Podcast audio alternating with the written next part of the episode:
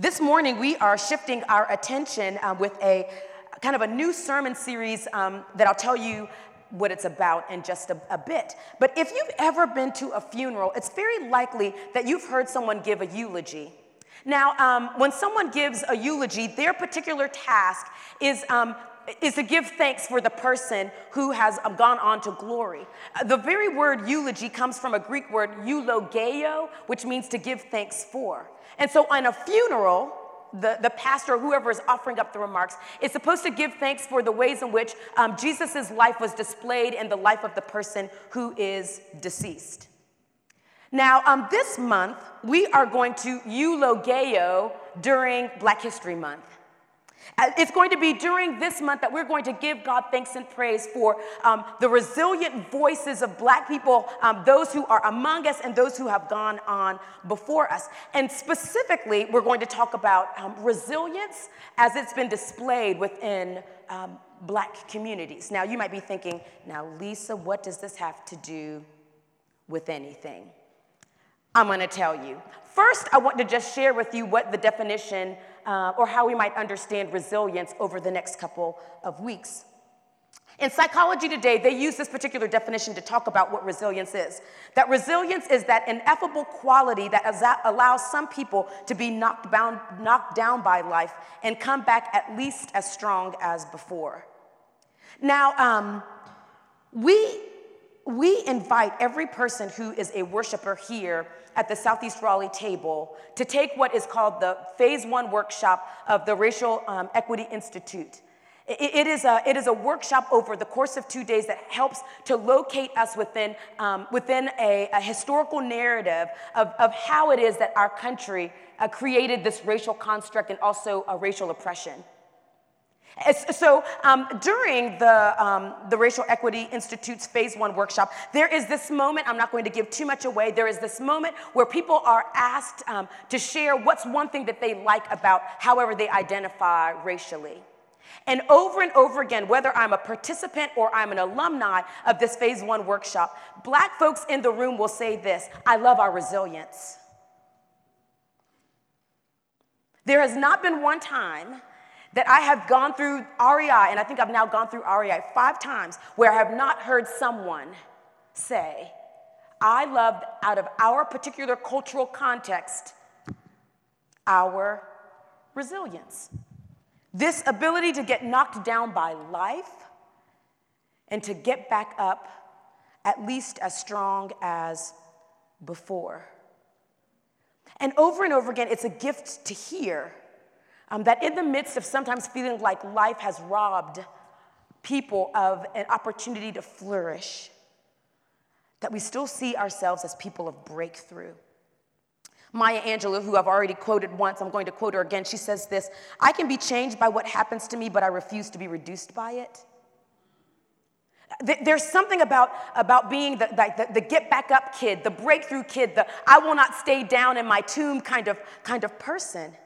And you know what? Um, so not to make this about a, a, golden calf where we're going to worship people, but throughout scripture, there are lots of characters who remind us of the beauty of resilience that folks find um, in the life, death, and resurrection of Christ Jesus. And so that's where we're going to locate ourselves over the course of um, these four weeks in February.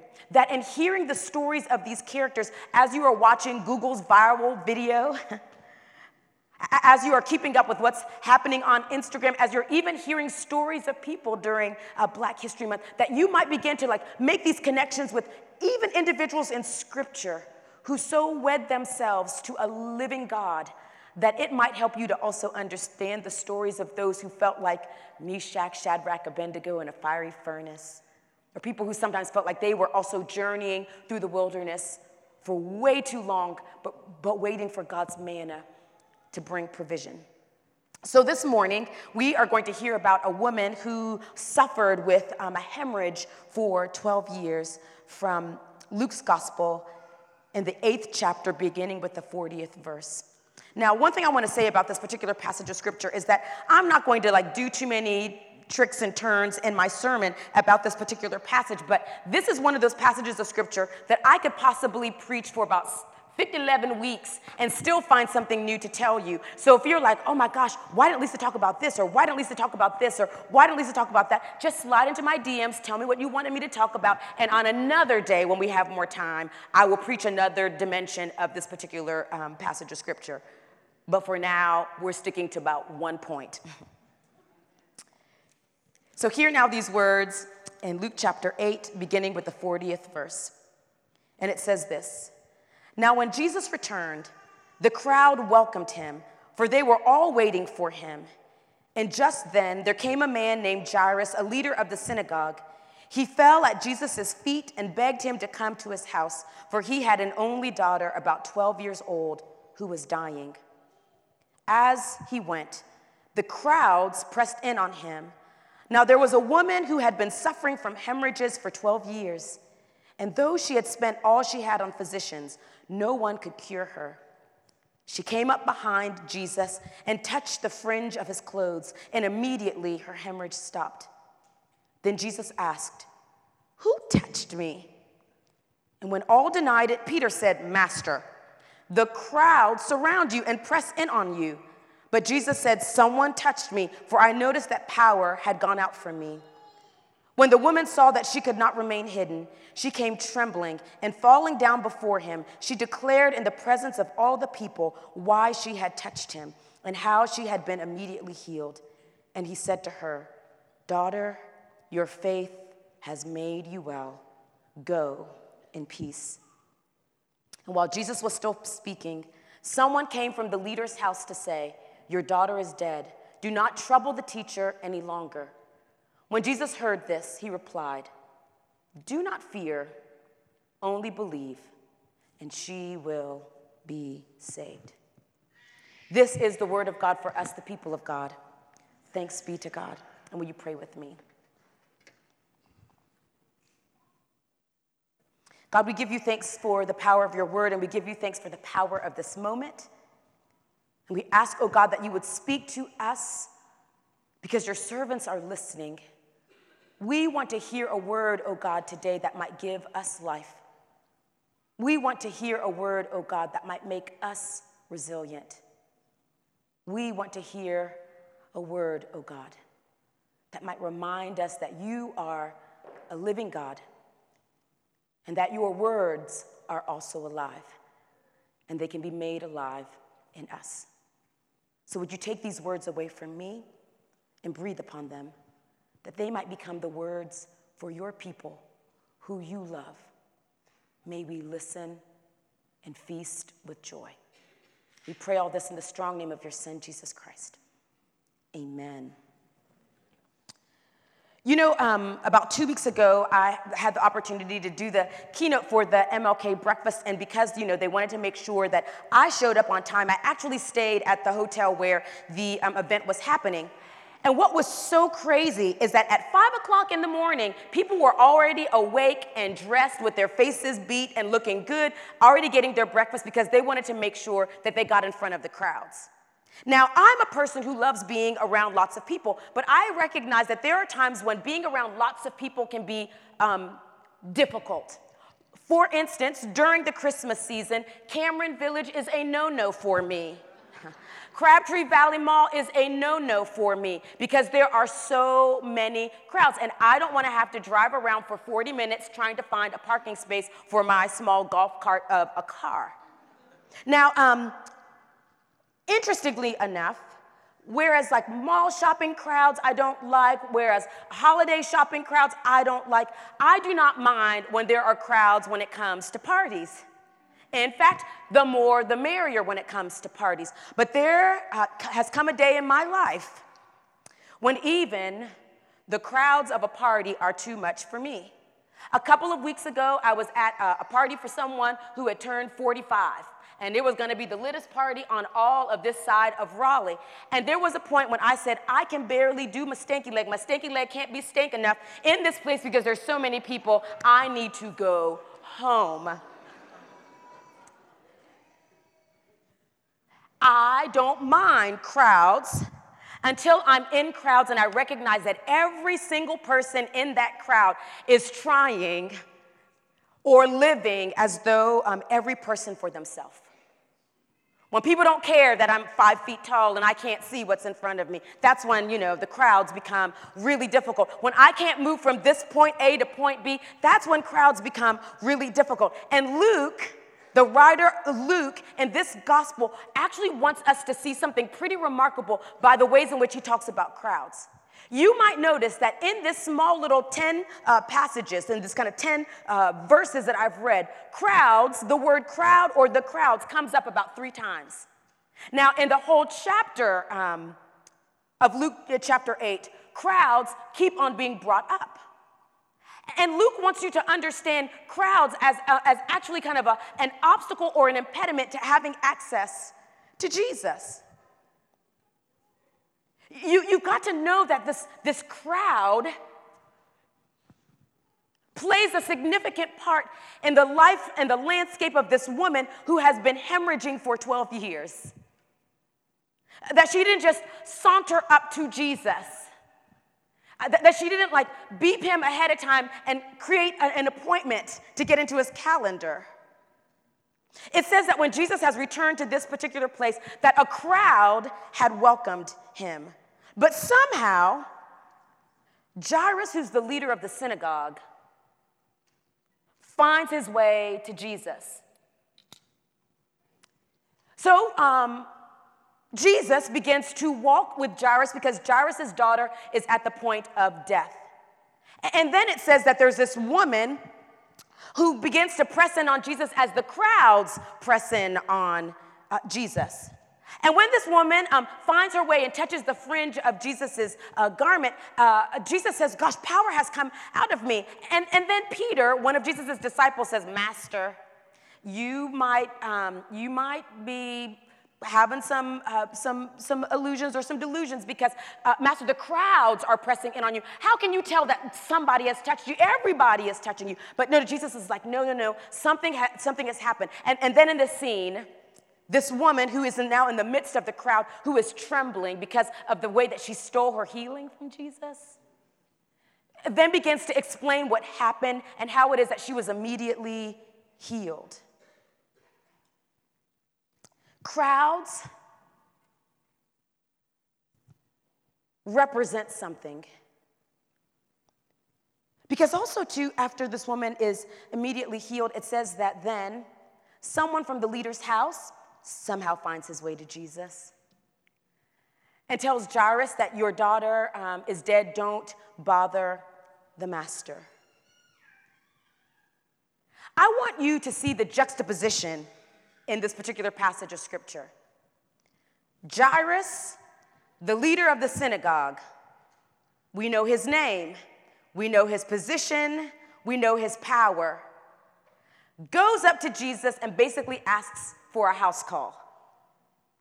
The leader, uh, who is also attached to Jairus, who comes from Jairus' house, somehow in the midst of a very large crowd, finds his way and says, Jesus, don't worry, Jairus' daughter is already dead.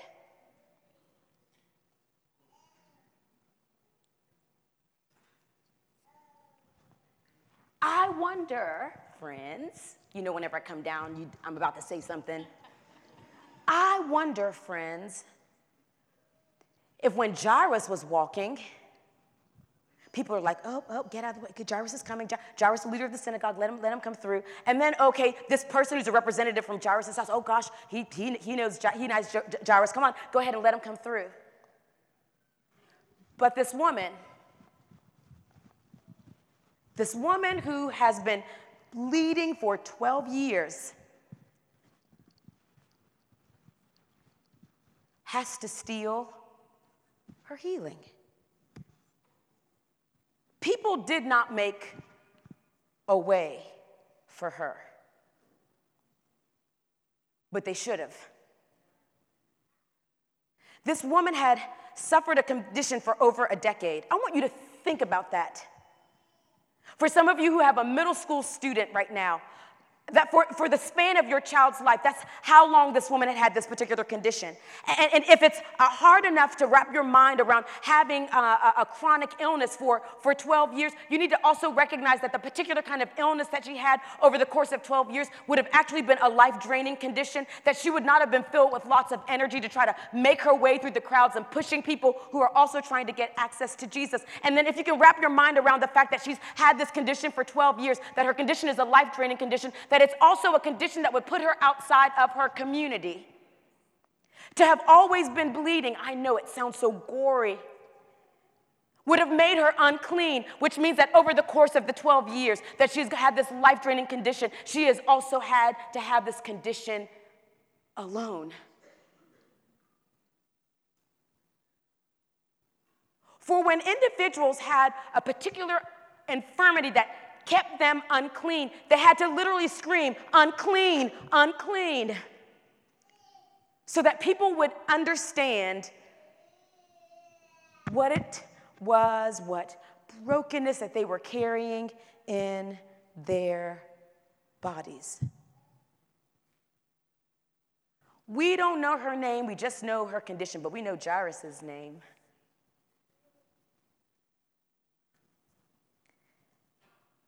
But she somehow pushes through, having spent all the money she has and going to all the doctors who could not cure her and being isolated from community and feeling life drained when she should be feeling life giving life. And she is able to gain her healing from the one who is healing himself. But no one made a way for her. No one made a way for her. She had to steal her healing.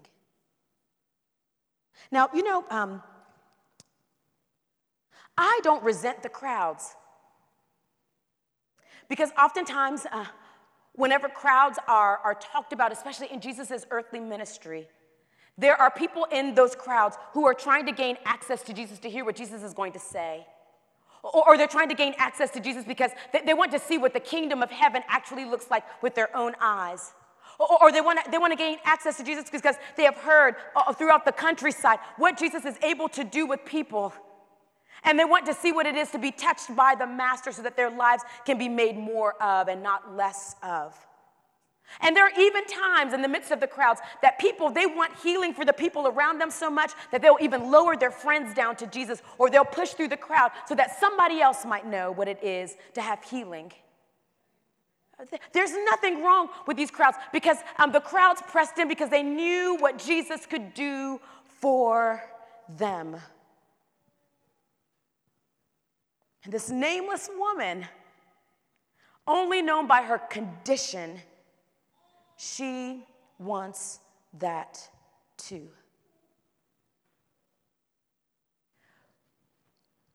I actually see this woman as a reflection of gracious resilience and not one of a selfish act.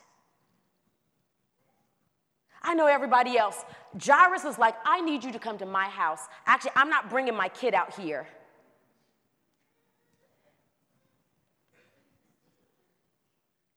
But when this woman steals her healing, you know, actually, maybe we shouldn't even say steals her healing.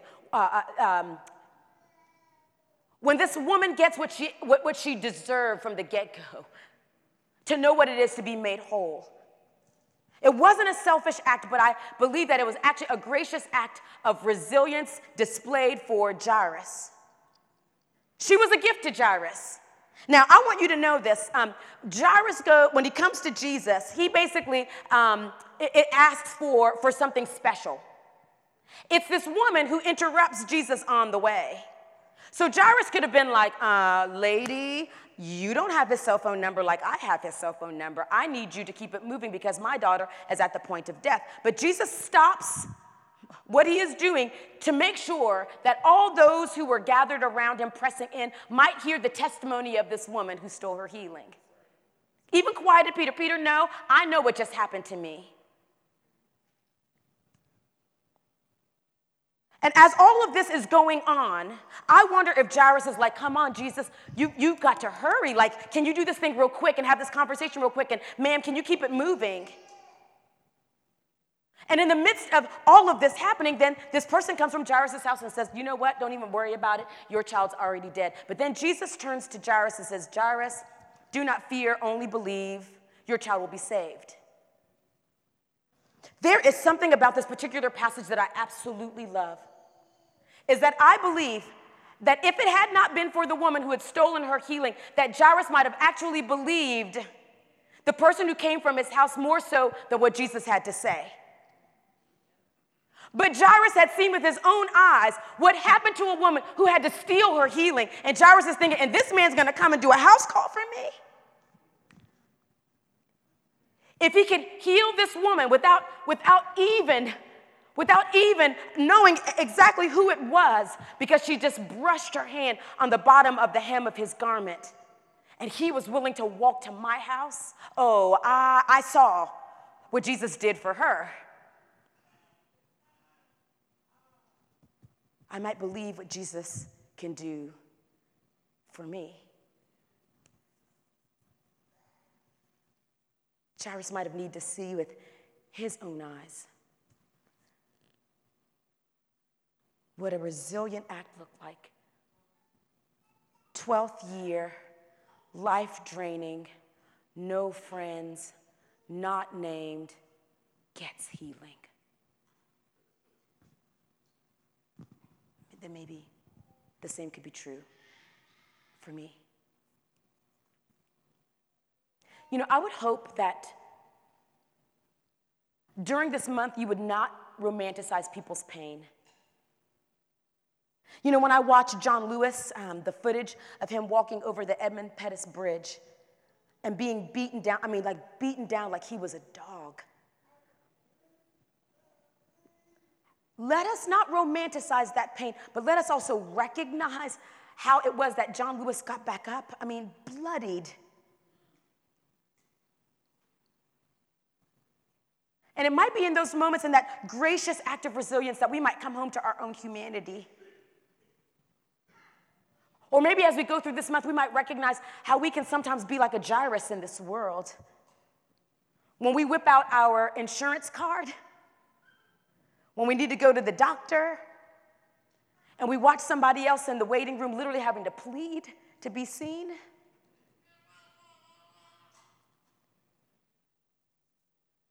Then we might ask ourselves do I sometimes block the way or do I make way? Or when I have, I mean, just walking down the street because my, my voting center is just right around the corner, and not one person comes out to threaten me as I go to vote, that I would not take it for granted. That this might be a month that we actually draw near to each other's stories and we might see something miraculous and resilient in these stories. So we don't have to romanticize those who've had to steal the healing. But that if we're in the crowd, we might ask ourselves, how can I make a way? Or how can I recognize how it is that some people have to push in order to touch the fringe. We might be changed by our situations, but by the grace of God, we will not be reduced by them. Might we keep our eyes open to see one another in the crowds? Will you pray with me?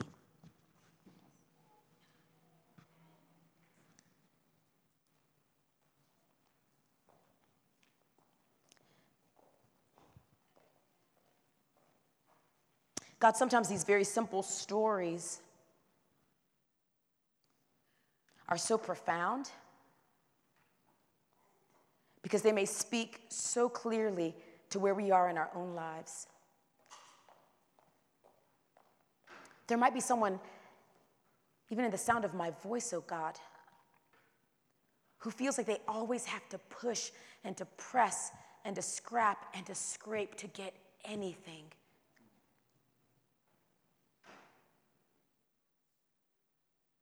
God, in the ways that I know that you turn your attention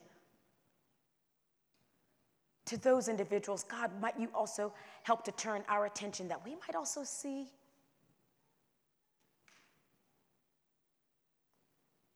God, sometimes we can feel so convicted because we just walk around with our, our shoulders and our heads held high, believing that everything is just is our, is our right. But forgetting that when we push our way, we sometimes push people over.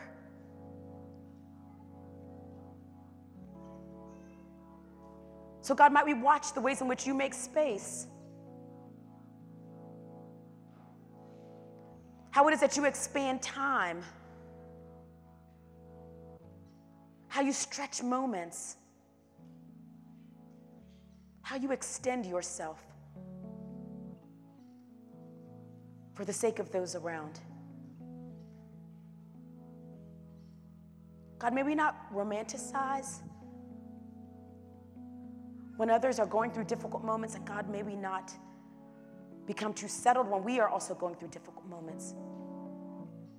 But might we recognize and honor the strength and the courage and the resilience that your created have. That when they know that there is something good in you, something good that you can give, something that is for our flourishing, that you are a God who wants all to have those good gifts. So, Lord, this, this month we keep our eyes open and our lives open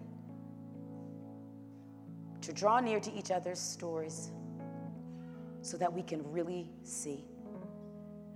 So, would you hold our prayers and hold us? In your strong hands that we might be changed. You, O oh God, who makes a way out of no way.